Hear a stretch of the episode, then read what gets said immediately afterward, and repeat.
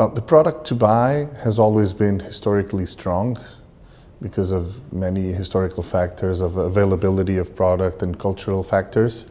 People as- aspire to own homes and they could, so they did.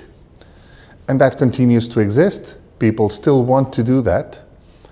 And overseas buyers, for example, is a, a smaller part of the market, but they also have the ability to come in and buy. However, because of the in the in the aftermath of the double dip crisis that we had in Portugal, what we had is that some people were the credit eligibility is stricter.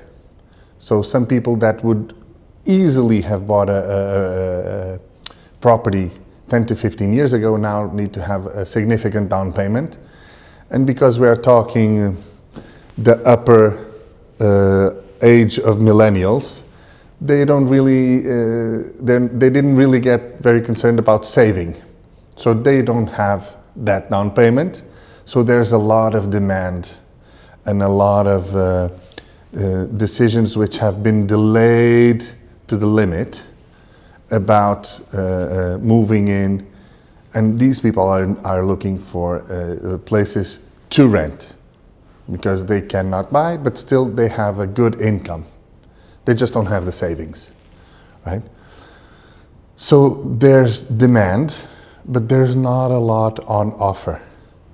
And this disparity creates an opportunity for someone who wants to own the assets and then make them available for this, uh, for this demand in a less organic, more corporate, more structured way of the uh, professional landlord or prof- uh, landlord organization that, that has the product and also has the knowledge to surpass one of the main inhibitors of people making the decision to rent, which is that they anticipate difficulty with landlords because they're going to be picky because they have all their savings in the tiny apartment that they inherited.